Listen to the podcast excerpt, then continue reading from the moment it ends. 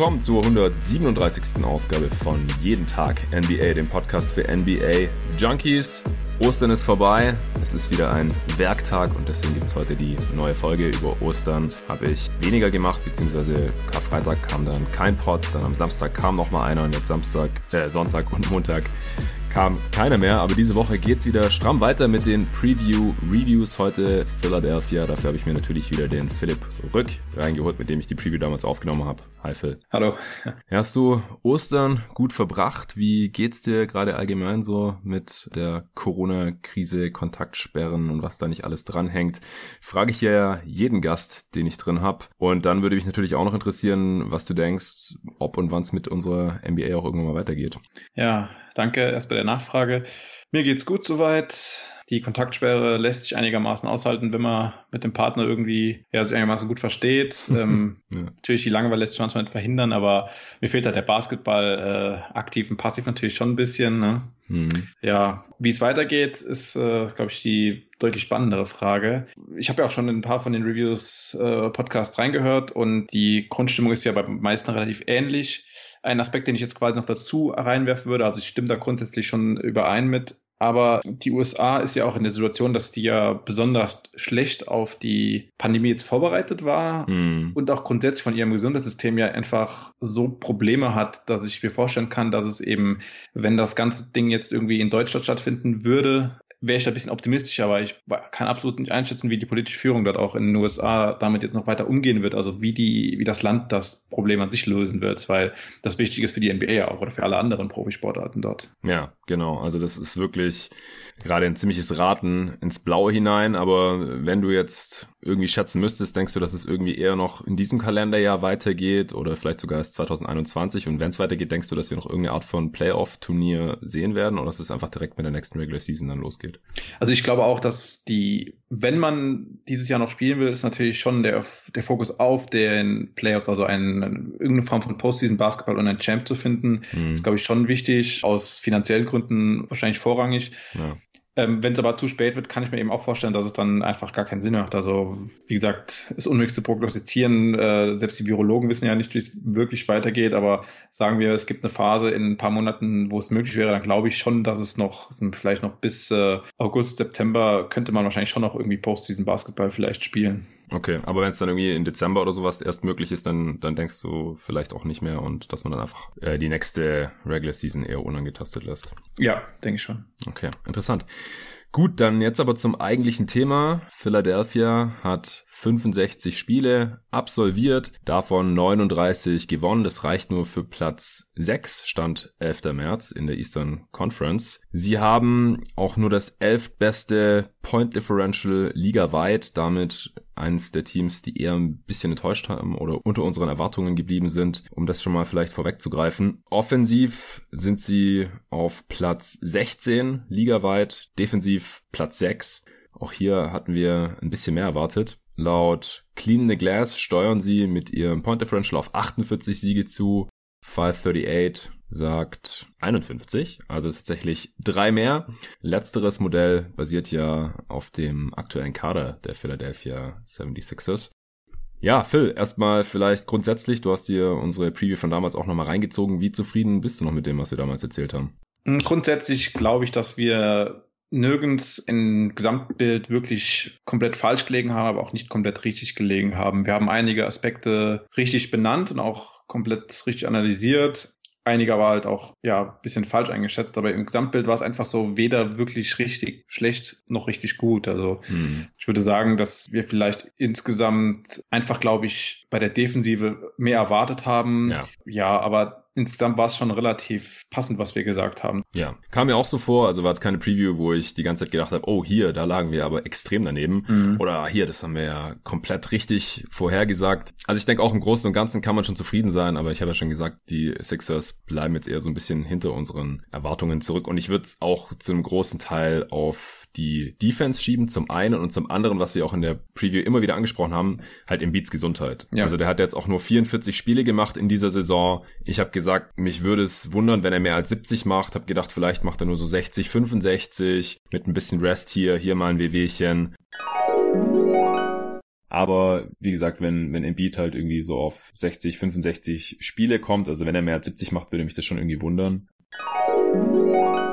Du hattest ja auch erwähnt, dass er im Exit-Interview nach der letzten Saison halt gesagt hat, nachdem sie dann Playoffs ausgeschieden sind, wo sie halt auch immer, wenn er nicht auf dem Feld war, total untergegangen sind, mit ihm total dominiert haben, mal simplifiziert ausgedrückt, dass er dann selber auch gesagt hat, ja, er versteht jetzt schon, dass die Raptors das schlau gemacht haben mit Kawhi und äh, dass man das vielleicht selber auch mal so angehen sollte. Dann vor der Saison, das war dann erst nachdem wir die Preview aufgenommen hatten, hat er ja dann aber auch wieder gesagt, nee, er will schon äh, so viele Spiele machen wie möglich und so weiter. Jetzt im Endeffekt 44 aus 65 gemacht. Ich habe es vorhin mal hochgerechnet. Er wäre also, wenn er jetzt ähm, weiterhin diese Quote an Spielen gemacht hätte, wäre er bei 55 Spielen nur gelandet. Und das ist ja nochmal deutlich unter den 60 bis 65, im besten Fall 70, mit denen ich gerechnet hatte. Und das erklärt ja dann schon sehr viel, wenn halt mit Embiid so der wichtigste Spieler so viele Spiele verpasst.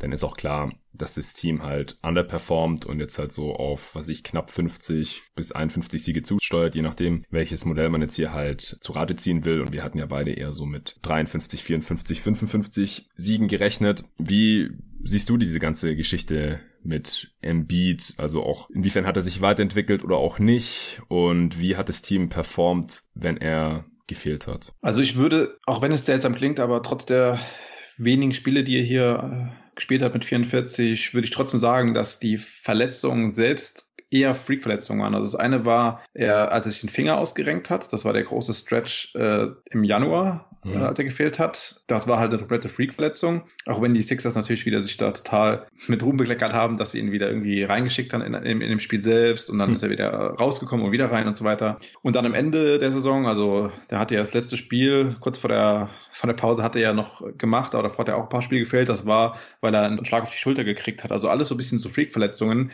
Positiv ist halt, dass sowohl Fuß, Knie, also die ganzen Sachen, die bei ihm halt immer so das Problem waren, auch in der letzten Saison, gerade das Knie, da war eigentlich wenig. Das Hauptproblem war eher dass er zu Beginn der Saison, weil er anscheinend im Sommer anscheinend nicht wirklich äh, Basketball spielen konnte, eben total außer Form in die Saison gekommen ist. Also das war eher das, was einem Sorgen gemacht hat, weil er, ich weiß nicht genau, woran es liegt, aber anscheinend ist er jemand, der entweder nicht wirklich auf sich achtet oder von der körperlichen Konstitution einfach jemand, der anscheinend sehr schnell außer Form gerät. Ich meine, so mhm. Spieler gibt's ja anscheinend. Ne? Ja. Das war eher das Besorgniserregende, dass er, das hat man auch am Anfang gesehen, er war einfach nicht derselbe Spieler. Insgesamt war das Team aber mit Embiid wieder eigentlich richtig gut Gerade defensiv konnte man, wenn er auf dem Feld war, wieder die Defensive spielen, die wir vielleicht auch vor der Saison erwartet hätten. Mhm. Und offensiv war es selbst mit ihm auf dem Feld auch nicht so toll. Also das, das muss man schon mal sagen, dass das, also er konnte sie dann in diesem Jahr äh, nicht wirklich rausreißen, wie es in den Jahren zuvor war. Da können wir vielleicht nachher auch noch kurz drüber reden, aber es war einfach jetzt so der Fall, dass es irgendwann äh, auch mal reicht, wenn man das Team um ihn herum so aufbaut, dass es eigentlich kaum noch zu ihm passt, dann braucht man sich irgendwann nicht mehr zu wundern, dass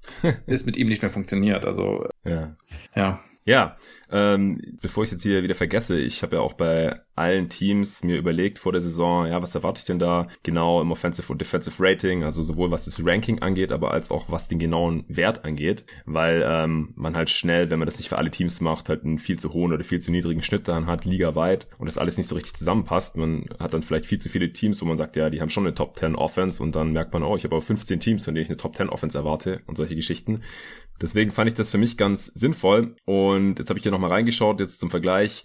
Die Sixers, die Offense tatsächlich liegt ziemlich genau da, wo ich sie erwartet hatte. Also ich hatte sie auf Platz 13 erwartet mit 111,2 und wie gesagt, sie sind auf Platz 16 mit 110,9. Also ich glaube, viel genauer kann man es nicht prognostizieren. Nee. Ich hatte eine, eine sehr durchschnittliche Offense erwartet und der Wert kommt auch noch fast hin. Die Defense ist halt, wie gesagt, das eher enttäuschend. Da sind sie nur auf Platz 6 mit einem Wert von 108,1 in der Realität. Und ich hatte halt die beste Defense der Liga gesehen, einem auch historisch guten Wert von 104,7 und da du das gerade angesprochen hast mit Embiid, stehen sie da auch fast. Also mit 105,1 On-Court-Wert mit Embiid. Wir hatten halt auch in der Preview immer wieder gesagt, dass wir jetzt halt auch endlich davon ausgehen, dass wenn Embiid mal nicht spielt und Hoffert dann quasi auf die 5 rutscht mit diesen ganzen guten Defendern da im Kader, dann sollte die Defense einfach nicht so weit abfallen ohne Embiid. Aber äh, das ist so jetzt halt nicht passiert. Wenn Embiid nicht drauf war, dann war die Defense schon deutlich schlechter. Von daher, das äh, ist teilweise jetzt so gekommen, wie ich erwartet hatte, aber halt das große Ding ist im Prinzip, wenn Embiid nicht drauf war, haben sie nicht so gut verteidigt und äh, da rührt dann schon eine sehr große Diskrepanz her. Ähm, klar, dass Embiid nicht in Form war, das wussten wir damals auch noch nicht, als wir die Preview aufgenommen haben. Da war halt eher noch so die Hoffnung, vielleicht ist er endlich mal in Shape. Ich kann mich auch an Bill Simmons zum Beispiel erinnern, der, glaube ich, ihn selber auch in einem Interview gefragt hat oder hat ihm gesagt hat, so, hey, wieso kommst du nicht mal in Top-Shape in, in die äh, Liga und dominierst dann da einfach nur, wie so ein junger Shaq oder sowas. Ist leider nicht passiert. Ansonsten, was ich mir noch notiert hatte, war, wir hatten darauf gehofft, dass Embiid seine Dreier besser trifft und vielleicht weniger Turnovers äh, begeht, weil das halt so offensiv ja, ein paar Schwachstellen halt von ihm noch waren, wo wir gehofft haben, da entwickelt er sich weiter, auch weil er sich die vorigen Saisons ja immer irgendwie weiterentwickelt hat. Der Dreier ist tatsächlich besser gefallen, ungefähr gleich viele genommen, aber 35 statt 30 Prozent getroffen, das ist natürlich schon mal ganz gut. Turnovers äh, sieht noch ähnlich aus wie im Jahr davor. Allgemein ist er eigentlich wieder genauso äh, effizient gewesen wie davor, 114er Offensivrating. Also war, wenn er gespielt hat, schon mehr oder weniger so noch ungefähr derselbe Spieler, aber halt, halt wie gesagt, ziemlich viele Spiele leider verpasst. Auch nur 30 Minuten pro Spiel gespielt, das ist ja auch nochmal ein wichtiger Faktor. Manche ja. andere Stars spielen 35 Minuten oder sowas, wenn es sein muss. Und in der Lage von den Milwaukee Bucks, wo Janis unter 30 Minuten pro Spiel spielt, waren die Sixers jetzt hier beileibe nicht. Nee. Ähm, man muss auch dazu sagen, einfach, dass wir ja gesagt haben, die historische Defense geht halt nur, wenn wir eben quasi diese 48 Minuten gute Center-Defense haben. Ja. Ich habe da, verweise immer gerne auch auf die, auf die Utah Jazz aus den letzten Jahren, die eben mit Favors ja einen sehr guten Backup-Center hatten, wo man diese 48 Minuten gut besetzen konnte. War jetzt hier nicht der Fall, weil Al Horford total underperformed hat und das war so ein Punkt, den wir auch schon angesprochen hatten. An dem Beat lag es in Sicherheit nicht. Also, obwohl er nicht in Form war, war er defensiv trotzdem eigentlich auf die ganze Saison überzeugend gewesen, das kann man ruhig sagen. Ja, der war ja auch in der Defensive Player of the Year Diskussion drin. Ja. Also ich weiß es auch bei meinen Award-Podcasts hier bei Jeden Tag NBA, da hatten wir Embiid auch mit in der Diskussion drin und das ja. sagt ja schon genug. Wir haben in der Preview nochmal über Sinn und Unsinn von Defensive Player of the Year Awards überhaupt genau, ja. diskutiert. Da hast du damals deinen Case gemacht, aber wir haben gesagt, so wie der Defensive Player of the Year Award halt existiert und vergeben wird, ist Embiid auf jeden Fall ein Kandidat, wenn er so um die 70 Spiele macht. Die hat er jetzt halt nicht gemacht, deswegen ist er da auch chancenlos jetzt im Endeffekt, aber vom Niveau her passt es auf jeden Fall, ja. Ja, positiv ist halt denke ich auch noch, dass äh, seine Three-Throw-Attempt-Rate ist äh, gleich geblieben. Sein True-Shooting ist exakt gleich wie im mhm. letzten Jahr. Das sind alles positive Dinge, obwohl sich sein Spiel verändert hat. Da will ich noch kurz was zu sagen. Okay. Er ist ja irgendwie in der Liga derjenige, der per Post-Ups, also mit, mit Abstand die meisten Post, yeah. Post-Up-Possessions hat und auch sehr, sehr effizient abschließt. Also das haben wir, glaube ich, in den letzten Jahren, in den letzten zehn Jahren kaum noch gesehen, dass ein Spieler so effizient pro Ballbesitz aus dem Post heraus scored. Ähm, dafür hat er im Prinzip seine Face-Up-Jumper fast gar nicht mehr getroffen. Also was er eben in den letzten Jahren oft gemacht hat, mhm. dieses, ja, so im Low-Post, High-Post einen Ball fangen oder dann halt dort äh, mit dem Mid-Range-Jumper Punkte machen, hat er dieses, hat er dieses Mal überhaupt nicht funktioniert.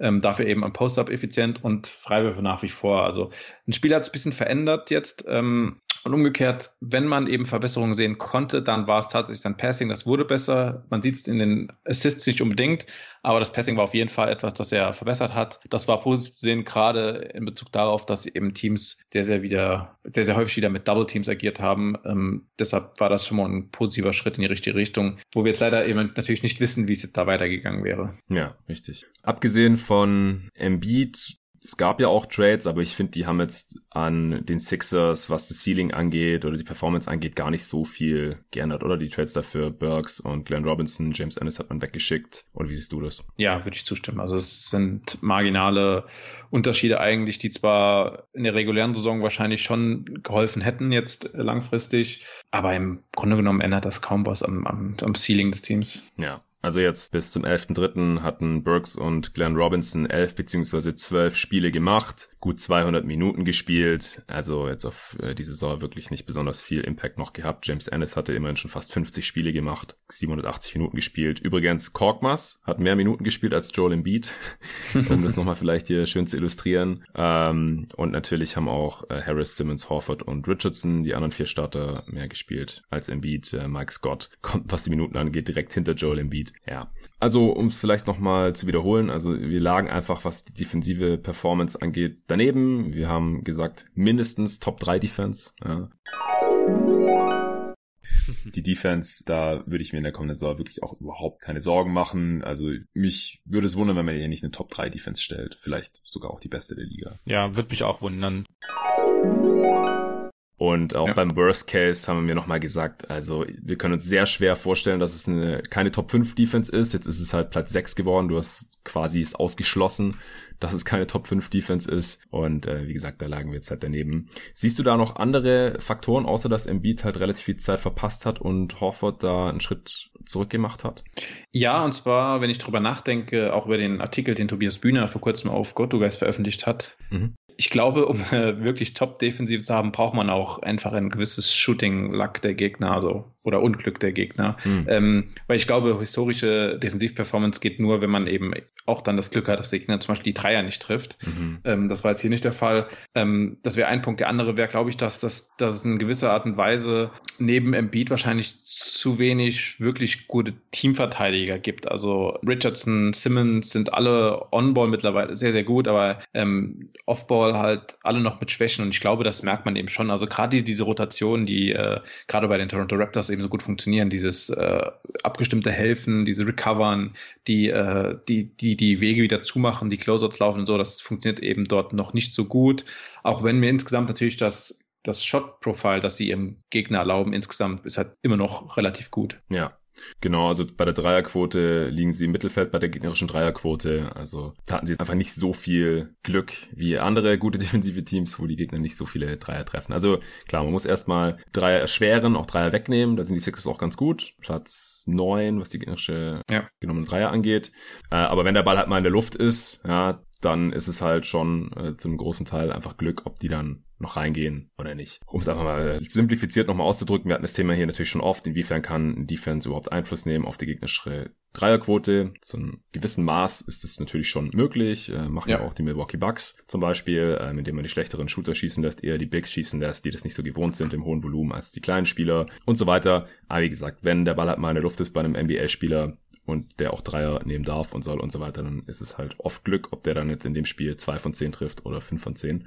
Nochmal vielleicht zur Personalie Horford, weil das war auch ein sehr zentraler Punkt bei uns in der Preview. Ich hatte gesagt, ja, langfristig sieht der Deal von Horford nicht so gut aus, aber ich denke, dass er auf jeden Fall noch einem bis zwei Saisons helfen können wird. Also jetzt auch diese Saison hatte ich mir einfach mehr erhofft von Horford noch hängt halt relativ viel für mich an, an der Verpflichtung von Horford. Ja, und da bin ich ein bisschen ratlos irgendwie, muss ich zugeben. Er ist halt viel älter als die restlichen Spieler. Das ähm, kann natürlich auch gut sein, so, so als Ruhepol und mit relativ kleinem Ego und so. Und ich glaube auch die nächsten ein, zwei Jahre sich jetzt nicht, wieso sein Level nicht halten können wird. Da wird er sicherlich auch helfen. Also gerade in der Defense, da halte ich da relativ viel von. Du hast das Ganze ja, fast neutral gesehen. Ich habe dich dann, hab da auch echt nochmal gebohrt dann am Ende bei der Off-Season-Bewertung auch, äh, ob du es jetzt den Sixers negativ anlastest oder nicht, dass sie ihm diesen Deal gegeben haben. Du, ja, wolltest dich da jetzt nicht ganz festlegen, aber hast insgesamt es schon eher negativ gesehen, den Fit von Horford und auch langfristig natürlich den Deal. Hast den Sixers vorgeworfen, dass sie äh, ein bisschen Geld sparen wollen und so weiter. Wie schlecht war Horford denn jetzt wirklich? Findest du, dass das teilweise übertrieben wurde in den Medien oder auch von den Sixers-Fans oder hat er dem Team jetzt wirklich nicht so viel geholfen, wie wir uns das erhofft hatten. Vielleicht war es einfach auch nur eine Fehlevaluation der Sixers selbst. Also sie dachten, sie würden einen anderen Spieler bekommen als den, den sie dann tatsächlich äh, hatten. Mhm. Ich glaube aber, dass wir in unserer Einschätzung schon relativ nah dran waren. Ich glaube eher, dass wir uns vielleicht um ein, zwei Jahre so verschätzt haben. Die Idee, die wir auch beide diskutiert hatten, war ja, dass er als Vierer in diesem Jahr wahrscheinlich noch offensiv gerade gut genug ist, um auch neben Beat up zu spielen zu können, weil sein Passing und sein Shooting äh, funktioniert. Äh, und umgekehrt, dass er defensiv eben als Fünfer äh, ja eben auch noch gerade gut genug ist. Und dass wir das da eher quasi langfristig die Sorgen hatten, dass es eben in zwei Jahren, dass er zu langsam ist, um ähm, defensiv eben mit Vierern irgendwie mitzuhalten oder mit, äh, mit Fünfern vor allem. Äh, dann auch um die, um in Space zu verteidigen und offensiv eben, dass der Wurf immer weniger fällt und ja, einfach alles ein bisschen langsamer wird bei ihm. Und ich glaube einfach, dass wir uns verschätzt haben. Also es sieht schon dieses Jahr so aus, als ob er eben das nicht mehr so spielen kann. Er ist mittlerweile offensiv ein reiner Fünfer geworden und defensiv ja ein reiner Vierer. Und das ist eben genau die Kombination, die man eben nicht brauchen kann neben Embiid. Mhm. Er zerstört das Spacing, nicht nur er allein, andere auch. Dazu kommen ja auch noch zum Beispiel Tobias Harris, der eben äh, ja als Dreierschütze wahrscheinlich mittlerweile relativ klar sein, sein Level erreicht hat. Simmons wirft immer noch nicht und George Richardson eben auch nicht. Und dann hat man eben direkt einfach gar kein Spacing mehr in der Starting Lineup und dann hilft jemand wie Al Horford einfach nicht. Und das ist einfach die Fehlevaluation, die ich den Sixers dann eben auch vorwerfe. Ja, also zahlenmäßig hat Horford gar nicht so stark abgebaut. Also das bewegt sich alles noch auf einem sehr ähnlichen Niveau wie zuvor halt bei den Celtics, aber bei den Celtics hat er auch überwiegend auf der 5 gespielt und da reicht es dann halt auch, wenn man jetzt nicht die größte Gravity hat an der Dreierlinie oder Richtig, allgemein ja. halt offensiv nicht so viel machen muss. Er, er hat halt ja auch, offensiv eben in genau diesen Lineups, wo er mit auf der 5 gespielt hat, mit Simmons auf der 4, hat es ja auch funktioniert ja. offensiv. Das muss man dazu sagen, ne? Genau. Also es ist einfach das große Problem, dass es neben Embiid offensichtlich einfach jetzt schon nicht mehr funktioniert und er einfach Probleme hat, da dauerhaft die 4 zu spielen und dann als Backup ist er natürlich gnadenlos überbezahlt, also als jemand, der einfach überhaupt nicht startet und nur die Minuten hinter Beat bekommt, so mehr oder weniger. Und ja klar, die Sixers haben einfach wenige Volumenshooter, die dann auch noch gut treffen. Also da ist Korkmaz halt eine positive Überraschung. Der nimmt auf 100 Possessions 11 Dreier und trifft 40 Prozent davon. Da kann man wirklich nicht meckern. Ja. Aber die angesprochenen Starter, finde ich gerade, also Harris nimmt 7 pro 100 Possessions, das ist okay, trifft 36 Prozent. Ist jetzt nicht überragend, aber ist in Ordnung. Richardson und Horford bewegen sich bei ungefähr 7, also selbe Rate, aber treffen halt schlechter um die 33, 34 Prozent. Das ist dann schon nur noch grenzwertig, äh, was die Gravity angeht. Embiid hatte ich vorhin schon gesagt, der nimmt noch weniger 6 pro 100 Possessions, 35 Prozent. Als Big wird man da auch tendenziell dann eher natürlich stehen gelassen. Und äh, dann kann man höchstens noch erwähnen äh, Mike Scott, über den hatten wir auch viel gesprochen in der Preview. Wir fanden es keine so gute Idee, dass er die Mid-Level Exception bekommen hat die letzte Möglichkeit, um Spieler zu verpflichten, war ja dann die Room Exception für, ich glaube, 4,4 Millionen ist sie im ersten Jahr dieses Jahr. 4,8 knapp. 4,8, okay, ja. Mhm. Ähm, hat mir dann ja Mike Scott gegeben, was ich glaube zu dem Zeitpunkt für das Geld kein so guter Deal ist. Also ist natürlich besser, als die Room Exception für Frank Kaminski hinzublättern. ähm, Auf jeden äh, Fall besser, aber schlechter ja, geht auch ja, nicht. Das stimmt, ja. Aber trotzdem ist halt Scott zwar ein guter Shooter, aber trotzdem ein sehr, sehr eindimensionaler Spieler. Also er ist, wenn, wenn man Glück hat, vielleicht vielleicht ein, wie man so sagt, Defender für eine halbe Position. Also er kann manchmal Powerforwards verteidigen, aber auch eher das nicht. Kein besonders guter Rebounder, kein Passer, also ist halt ein reiner Shooter. Und als Team, das eben so wenig Ressourcen dann nur noch hat, hätte ich mir einfach einen Spieler gewünscht für die Room Exception, der irgendwie, ja, der einfach mehr Skills gebracht hätte. Also so jemand wie Garrett Temple in der Richtung oder Reggie Bullock oder was weiß ich. Sowas in der Richtung hätte ich mir dann eher gewünscht. Ich finde, Mike Scott ist dann einfach die falsche Investition. Wie siehst du das im Nachhinein? Ja, ich denke, da hatten wir schon recht, was wir da besprochen haben. Wir haben halt gesagt, er kann nur werfen und mehr nicht. Und wenn er den Wurf nicht mehr trifft, ist er total nutzlos. Und das war ja auch der Fall. Also Mike Scott war, glaube ich, mit Abstand der schlechteste Rotationsspieler dieses Jahr, der halt regelmäßig Minuten bekommen hat. Und ich glaube, das haben wir so auch vorher gesagt, dass da die Mid-Level-Exception, die er halt komplett bekommen hat, vor allem dann noch für zwei Jahre, kein guter Deal ist. Ja, der steht bei neun Attempts, 36 Prozent, aber wenn halt sonst gar nichts beiträgt, war das ist auch schon erklärt im Pod, dass er halt auch eigentlich nur so Spot-Up-Dreier nimmt und jetzt nicht irgendwie aus der Bewegung, aus ja. dem Screen raus oder irgendwas, das schwerer halt zu verteidigen ist. Hast du noch irgendwas, wo wir jetzt grob daneben lagen? Ja, ich denke, vielleicht über Harris könnten wir noch reden. Ähm, wir hatten ja am Schluss über Breakout-Kandidaten geredet und ich hatte mhm. ihn als einen genannt, weil er in der bisherigen Karriere irgendwie immer einen Sprung gemacht hat, jedes Jahr. Immer einen kleinen Sprung, wird immer ein bisschen besser und dann ist er nach dem Trade vergangene Saison, als er da in den Sixers gelandet äh, ist, hat er ja plötzlich seine Dreier kaum noch getroffen, war dann, glaube ich, bei 32 Prozent. Und wir dachten, okay, wenn er jetzt wieder irgendwie auf die, wie das Niveau kommt, das er eben vorher hatte, also zum Beispiel bei, bei LA, dass er dann seine Dreier wieder besser trifft.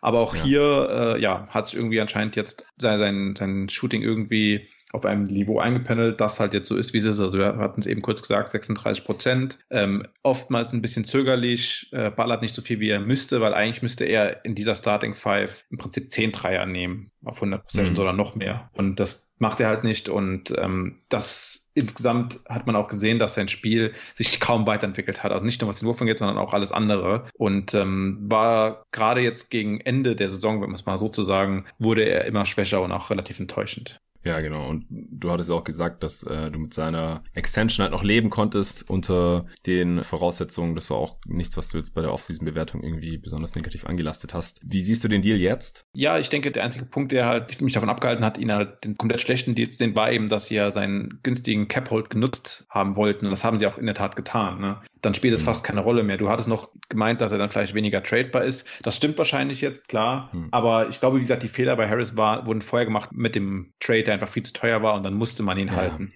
Und ähm, man sieht schön, wenn man eben gerade ihn und Chris Middleton vergleicht, ich würde sie vor der Saison, hätte ich sie als relativ ähnliche Spieler eingeschätzt mit einem ähnlichen Vertrag. Aber der eine hat einen Sprung mm. gemacht, wo wir jetzt sagen, okay, der Vertrag ist wahrscheinlich immer noch ein bisschen zu teuer, aber es passt. Ja. Und der eine halt nicht. Und äh, dann sieht es natürlich jetzt deutlich schlechter aus, klar. Ja. Okay, bei den Sachen, wo wir richtig lagen, da haben wir jetzt natürlich auch schon hier und da sind wir schon drauf gestoßen. Ich hatte das mit Embiids Verfügbarkeit angesprochen gehabt und da habe ich mir Sorgen gemacht. Äh, Mike Scott mit der Mid-Level Exception haben wir schon durchgesprochen. Jetzt Horford Signing hatten wir schon.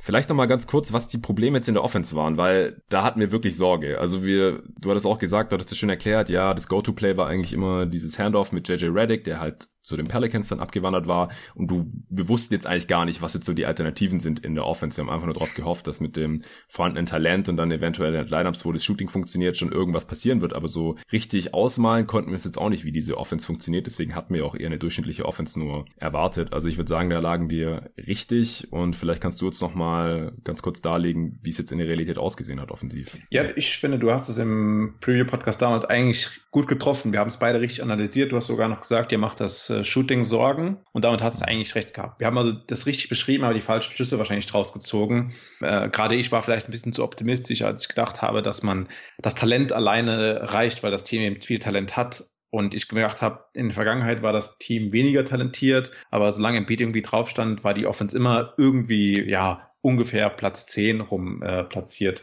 Und ich glaube einfach, dass man gesehen hat, dass das Spacing einfach so schlecht war, dass es eben ja im Prinzip alles äh, behindert hat in dieser Offensive. Also das, das war der Hauptpunkt. Also das war genau die Sache. Also wir hatten, man hatte kein Spacing. Äh, einzelne Lineups, die eben Spacing hatten, haben auch funktioniert. Das war das schon angesprochene Simmons Horford Lineup, wo eben dann auch Shooting um die beiden rum war, Harris, Korkmaz und so weiter. Ähm, wir hatten einzelne Phasen, in denen dann äh, Embiid eben auch mal mit Korkmaz gespielt hat, und mit Trey Burke, wo dann auch die Offense einigermaßen funktioniert hat, weil das die einzigen Spieler waren, die sein Skillset einigermaßen irgendwie ja komplementieren. Und das mhm. war halt, denke ich, insgesamt das Hauptproblem. Einfach viel zu wenig zusammenpassende Teile in dieser Starting äh, Five, viel zu wenig ähm, Synergie auch zwischen äh, Embiid und dem Rest. Ähm, ich weiß, dass da Simmons immer der so die meiste Kritik abkriegt, aber Lineups in der Vergangenheit haben ja auch mit den beiden funktioniert. Aber man hat eben hier anscheinend den Fit zu den beiden einfach komplett ignoriert im Sommer und das rächt sich jetzt halt. Ja. Hast du noch irgendwas, wo wir richtig lagen? Ja, höchstens noch vielleicht über, dass wir noch geredet haben, ja, dass Korkmaz ja irgendwie das System kennt und deshalb wahrscheinlich bei den Sixers geblieben ist im Sommer, obwohl es da eigentlich ja Unstimmigkeiten gab. Ja, ja, da wird es ein bisschen gewundert, ja. wieso es doch da geblieben ist oder warum sie gehalten ja. haben, ja ich frage mich halt, was dieser Roster-Spot an Korkmaz sein soll, weil Upside, natürlich er ist noch jung, äh, Upside hat er aber trotzdem kaum noch, hat bislang nicht funktioniert, vielleicht geht's hier nur auch nur drum, da, weil er halt das System kennt und dass man hier dann vielleicht ein bisschen äh, ja davon profitieren könnte, aber er muss halt einfach irgendwann, wenn er spielen sollte, seine Würfe treffen, damit er überhaupt einen Wert hat. Genau, und Brad Brown hat im Prinzip genau das bestätigt, dass er, ja, er kennt das System und er braucht jemanden, der halt ein bisschen werfen kann. Und alle anderen, entweder die jüngeren Spieler oder die neuen, die kennen das System eben noch nicht. Und deshalb hat der Korkmaz am Anfang gespielt, konnte seine Chance nutzen und ist jetzt eben ein, äh, ein Shooter, den man, denke ich, immer gebrauchen kann. Und auch äh, lang, äh, quasi rückblickend jetzt äh, einer mit, mit, mit einem guten Vertrag sogar, weil er einen Minimumvertrag hat. Im nächsten Jahr äh, gibt es, glaube ich, eine Team-Option, können sie ihn also halten. Und das ist schon mal, denke ich, ein Punkt, der fürs nächste Jahr weniger Sorgen bereitet. Ja, genau. Er hat endlich jetzt mal seine Würfe getroffen. Ja. Das äh, war halt das Ding. Du hast, gesagt, er ist ein Shooter und wenn er mal seine Würfe trifft, dann äh, hat er auch seinen Wert. Man hat jetzt 10 Punkte pro Spiel gemacht in knapp 22 Minuten pro Spiel. Äh, Dreier hatte ich vorhin schon erwähnt. Ansonsten macht er nicht so viel, aber das ist in dem Team halt schon so viel wert und so Eben. wichtig ja. dass das ausgereicht hat.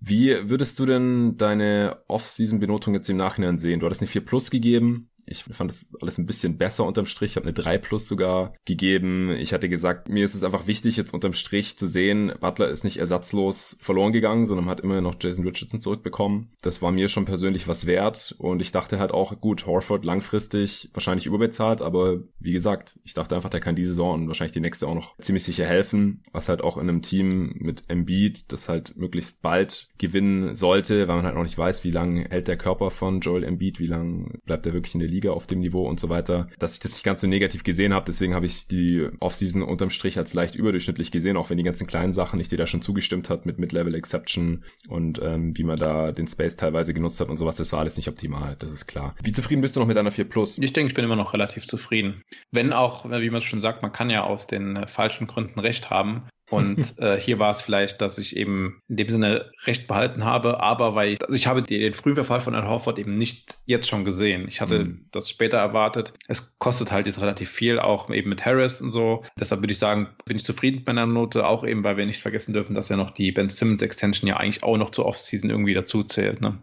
Ja, wie siehst du die denn jetzt? Ja, weiterhin nicht positiv. Er hat sich zwar defensiv weiter äh, verbessert, das dürfen wir nicht ignorieren, ja. aber offensiv bleiben die Probleme eben weiterhin bestehen. Ja, über ihn hatten wir auch gesprochen. Ich hatte kurz vorher in, im Sommer diesen Top 10 U24 Spieler der Liga aufgenommen gehabt, damals noch für Go to Guys Wired und hatte ihn halt auf Platz 10. Du fandest es ein bisschen frech, aber konntest natürlich auch gleichzeitig nachvollziehen und ich denke, die, die Gründe haben sich jetzt schon wieder weitestgehend bestätigt, auch wenn er zwei Dreier getroffen hat diese Saison. zwei von sechs. Aber ja, unterm Strich denke ich auch, dass die Bewertung grundsätzlich von Ben Simmons jetzt hier nicht nochmal komplett überholt werden muss. Und natürlich hat auch der Fit in diesem Kader. Ja, ja, insgesamt muss man eben auch sagen, dass mit der Off-Season-Note ist, wie so bei vielen Pots, die du ja auch schon gemacht hast, immer so die Frage, okay, wir hätten eigentlich die Playoffs abwarten müssen. Und es ja. gibt ja durchaus einige Stimmen, die eben sagen, dass das Sixers-Team eher für die Offs, äh, für die Postseason gebaut wäre. Dafür gibt es zumindest mal leichte Anzeichen dahingehend, dass man eben gegen alle Top-Teams in diesem Jahr extrem gut gespielt hat. Ne? Hm. Also egal, ob das jetzt Milwaukee war in dem äh, Christmas-Game, ob das jetzt gegen die Lakers war, teilweise sogar ohne Embiid, ob das gegen die Clippers war, also gegen jedes Top-Team hat man extrem gut gespielt das macht schon, hat schon Hoffnung gemacht. Die andere große Sache ist natürlich jetzt auch noch die Simmons-Verletzung, wo wir nicht wissen, wie es da jetzt weitergeht. Also es scheint schon ein bisschen schlimmer zu sein und äh, wenn die Saison weitergelaufen wäre, hätte er für die Playoffs wahrscheinlich gefehlt. Ja, die Rückenverletzung, genau. Ja, ja bei Simmons muss man auch noch dazu sagen, er hat auch elf Spiele verpasst. Ja, und Josh Richardson habe ich vorhin gesehen, der hat fast 20 Spiele verpasst. Der hat nur 48 gemacht von 65, also 17 verpasst. Also es war nicht nur Embiid, der hier immer wieder gefehlt hat. Ja. Und wie du schon gesagt hast, also Simmons hätte jetzt vielleicht auch sogar für die Playoffs gefehlt. Jetzt müssen wir halt mal schauen, gibt's noch irgendwann Playoffs? Wenn ja, wann? Und wie sieht's dann da mit Ben Simmons aus? Das könnte dann natürlich so ein bisschen Glück, Glück im Unglück sein, dass er bis dahin vielleicht wieder äh, ausgeheilt ist, sein Rücken. Ansonsten müsste ich jetzt meine Offseason-Note natürlich auch ein bisschen nach unten korrigieren, einfach weil der Horford-Deal schlechter aussieht, der Harris-Deal sieht ein bisschen schlechter aus. Josh Richardson war nicht ganz so gut, wie man sich das vielleicht erhoffen konnte als Gegenwert oder Ersatz, in Anführungsstrichen, für Butler, da hatten wir auch lange drüber gesprochen. Und die Ben Simmons-Verlängerung und so, ja. Also unterm Strich ist es für mich im Nachhinein jetzt auch eine auf jeden Fall unterdurchschnittliche Offseason. Aber damals sah es halt noch ein bisschen anders aus. Ja, aber Best Case müssen wir nicht sprechen. Da sind viele Sachen nicht eingetroffen, dass es Richtung 60 Siege geht. Das hatten wir da gesehen. Es ist sehr nah eigentlich am Worst Case dran. Ja. Da haben wir gesagt, so 45 Siege, weniger können wir uns eigentlich nicht vorstellen. Wie gesagt, sie sind jetzt halt auf Kurs zu 48 bis 51 Siegen, also ein bisschen drüber. Es ist nicht alles komplett mies gewesen jetzt natürlich bei den Sixers, aber wir sind unter der Over-Under-Line.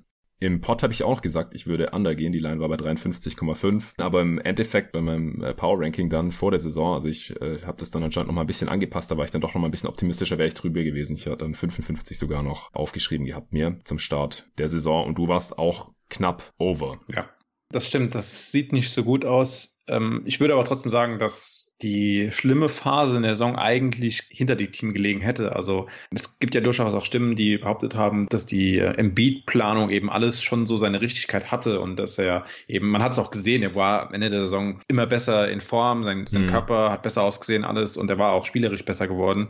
Der Plan eben so war, dass er eben jetzt für die Endphase eben in der richtigen Form ist. Und die beiden Freak-Verletzungen hat er ja auch ausgestanden, deshalb vermute ich, dass er jetzt mehr gespielt hätte am Ende der Saison. Und wenn Embiid spielt, sind gleich alle äh, Statistiken und äh, das Spiel selbst besser. Und dann glaube ich eben, dass sie dort durch noch, durchaus noch einige Siege aufgeholt hätten bezüglich ihrer Net-Rating-Projektion, die sie eben vorher hatten. Ja, das ist ein äh, ganz solider Case. Also, wie gesagt, 538 wäre eh noch von 51 Siegen ausgegangen und dann sind die 53, 54 natürlich auch nicht mehr fern. Da hat die Formkurve ein bisschen nach oben gezeigt in der Rockets Preview Review. Da war es auch schon ähnlich, dass man sagen kann, ja, vielleicht wäre das Team ja am Ende doch eher da gelandet, wo wir es gesehen haben. Das äh, werden wir jetzt höchstwahrscheinlich nicht mehr erfahren, weil ich kann mir nicht vorstellen, dass die Regular Season noch zu Ende gespielt wird. Die Liga hat da jetzt immer noch nichts beschlossen, beziehungsweise hat noch nicht diese Force Majeure Klausel gezogen. Die muss man ziehen, wenn man die Spieler nicht mehr zahlen möchte und dafür muss man dann aber auch letztendlich die äh, Spiele absagen. Vorher geht das nicht und das ist immer noch nicht passiert. Gleichzeitig gibt es immer noch keine Anzeichen äh, dafür, wann und wie es hier weitergeht. Aber wie gesagt, äh, Regular Season, glaube ich, ist durch. Und dann, äh, wenn dann irgendwann Playoffs ansteht, dann hängt halt natürlich auch viel davon ab. Wann sind die, wie sind die Sixers da dann in Form? Wie sieht das Format aus? Ja, wenn es kein Best of Seven ist, dann unterliegt es einer sehr viel höheren Varianz, wenn man dann da Best of Three oder Best of Five oder irgend sowas zockt. Das äh, mhm. muss man dann alles nochmal neu besprechen. Aber ich denke auch, dass das Ceiling der Sixers jetzt im gewohnten Modus höher gewesen wäre als auf Platz 6, wo sie jetzt halt in Standings standen, stand 11. März. Ja, vermutlich schon. Ich denke auch, dass äh, man da leichten Optimismus hätte haben können für eine normale Playoff-Serie über sieben Spiele. So, wenn man jetzt sich vorstellt, man würde nach einer ewigen Pause quasi fast unmittelbar in den Spielbetrieb einsteigen, dann ist das für gerade für jemanden wie Embiid, wir hatten es eben schon, wahrscheinlich keine so tolle Idee mit der Form und so weiter. ähm, und auch die anderen, also gerade Simmons, der verletzt war, ob der dann so schnell fit wird oder äh, körperlich wieder so da ist, ist natürlich die andere Frage. Ja, Deshalb genau. insgesamt sieht man ja schon an den ganzen Verletzungen, dass wahrscheinlich die reguläre Saison relativ nah am Worst Case eben war. Ne? Hast du ja auch schon gesagt. Ja, genau. Also ja klar, wenn die jetzt auf Platz 6 hier gegen Boston äh, gespielt hätten in den Playoffs, dann ja, hätten sie auf jeden Fall gewinnen können. Also da hätten sie keine schlechten Chancen jetzt gehabt, auch ohne Heimrecht. Das wäre jetzt nicht das typische Platz 6 gegen Platz 3 Matchup gewesen. Und sie hatten ja auch gleich viele Siege und gleich, also den gleichen Rekord wie Indiana auf Platz 5. Miami hatte nur zwei Siege mehr, dann hätte man sogar Heimrecht gehabt auf Platz 4 und so weiter. Also dieser äh, Platz 6 hier in den Standings stand jetzt und vielleicht für immer für die Regular Season 2019-20. Das spiegelt nicht so ganz die Stärke des Sixers wieder. Okay, hast du noch irgendwas? Nee, das war's eigentlich. Okay, cool. Dann sind wir durch heute mit der Preview-Review für die Philadelphia 76ers. Folgt Phil gerne auf Twitter. Das ist immer noch Hoop-Kultur, oder? Ja. Genau. Also Hoop Kultur könnt ihr Phil folgen. Da geht's nicht immer nur um die NBA, vor allem jetzt gerade nicht. Du äh, tweetest auch gerne über Serien und über Videospiele. Ja, genau. genau. Richtig, ja. Genau, also kein reiner NBA-Follow. Wenn ihr da auch Bock drauf habt und auf Twitter seid, dann folgt dem guten Mann. Ich versuche auf jeden Fall wieder mehr auch NBA zu posten. Habe ja auch vor kurzem einen etwas längeren Thread wieder gemacht. So ein bisschen Stimmt. über das, über ein Was wäre wenn von der Draft 2015 mit Okafor, dem Pick von Okafor, der eben mehr war als nur ein simpler Pick von einem Spieler, der dann schlecht war. Ne? Ja, genau. Hat es da, äh, was wäre, wenn die Sixers damals Porzingis stattdessen gedraftet ja. hätten und er dann quasi diese Rolle hätte einnehmen können als der Vierer neben Embiid und gleichzeitig der Backup hinter Embiid, das was jetzt halt Horford ist und dafür musste man ihm halt einen Arsch voll Kohle zahlen für einen viel älteren Spieler, der kein so guter Shooter und Rim Protector ist wie Porzingis. Das ist äh, auf jeden Fall ein spannendes Gedankenspiel. Ja, sowas gibt's bei dir zu lesen. Ansonsten könnt ihr natürlich auch jeden Tag NBA folgen oder mir eine Mail schreiben, jeden Tag NBA at gmail.com oder auch auf Instagram folgen. Da äh, hatte ich ja äh, so eine Story gepostet und auch ein, zwei Bilder dazu, dass ich hier auf einem Korb werfen war. Hier wollte ich nochmal klarstellen, weil da auch äh, ich eine, eine Message bekommen habe von einem Supporter von Jeden Tag NBA und er fand das ein bisschen kritisch, dass ich äh, es halt so dargestellt hätte, als würde ich da jetzt quasi einfach zocken gehen und da meine Vorbildfunktion gerade für die äh, etwas jüngeren Follower wahrscheinlich auf Instagram nicht ganz gerecht werde. Deswegen wollte ich da nochmal klarstellen. Also ich gehe da nur hin und ich werfe da auch nur, wenn da kein Mensch ist. Der Platz ist nicht abgesperrt, deswegen finde ich es auch nicht verwerflicher, als jetzt irgendwie joggen zu gehen oder im Park im Gras Liegestützen zu machen oder was auch immer. Ich habe keinen Körperkontakt zu niemandem und es ist jetzt passiert in der Woche, ich war fünfmal, dass zweimal dann irgendwann irgendwelche Kids gekommen sind, die auch irgendeinen Ball dabei hatten und ich habe halt gesehen, okay, die wollen vielleicht auch ein bisschen auf diesen Korb hier werfen. Dann habe ich gesagt, hey, ihr könnt da jetzt ran, ich hau ab, alles cool. Aber ja, also ich halte mich an die Kontaktsperre natürlich. Ich äh, zock da mit niemandem, gegen niemanden, sondern ich gehe da hin, wenn der Kopf frei ist, dann nehme ich ein paar Jumper, äh, arbeite an meinen Post-Moves und solche Geschichten und dann gehe ich wieder. Das war's. Und wenn ihr auch die Möglichkeit dazu habt, wenn es für euch einen Korb gibt, dann, dann tut das. Und wenn nicht, dann nicht. Also dann tut's mir auch leid. Aber wie gesagt, ich habe hier die Möglichkeit. Das ist so ähnlich wie wenn ich jetzt einen Korb hier vor mir vor dem Garagentor hängen hätte oder sowas an der Straße. Habe ich leider nicht. Von daher, das wollte ich noch klarstellen. Ähm, ich will niemanden hier dazu ermutigen, sich nicht an die Kontaktsperre oder Ausgangsbeschränkungen zu halten und sowas. Und wenn man am besten zu Hause bleiben sollte, dann setzt das auch so um. Ich mache das auch so, außer für Sport und zum Einkaufen gehe ich selber gerade auch überhaupt nicht mehr raus. Ja. Gut, das wollte ich noch losgeworden sein und dann bis zum nächsten Mal.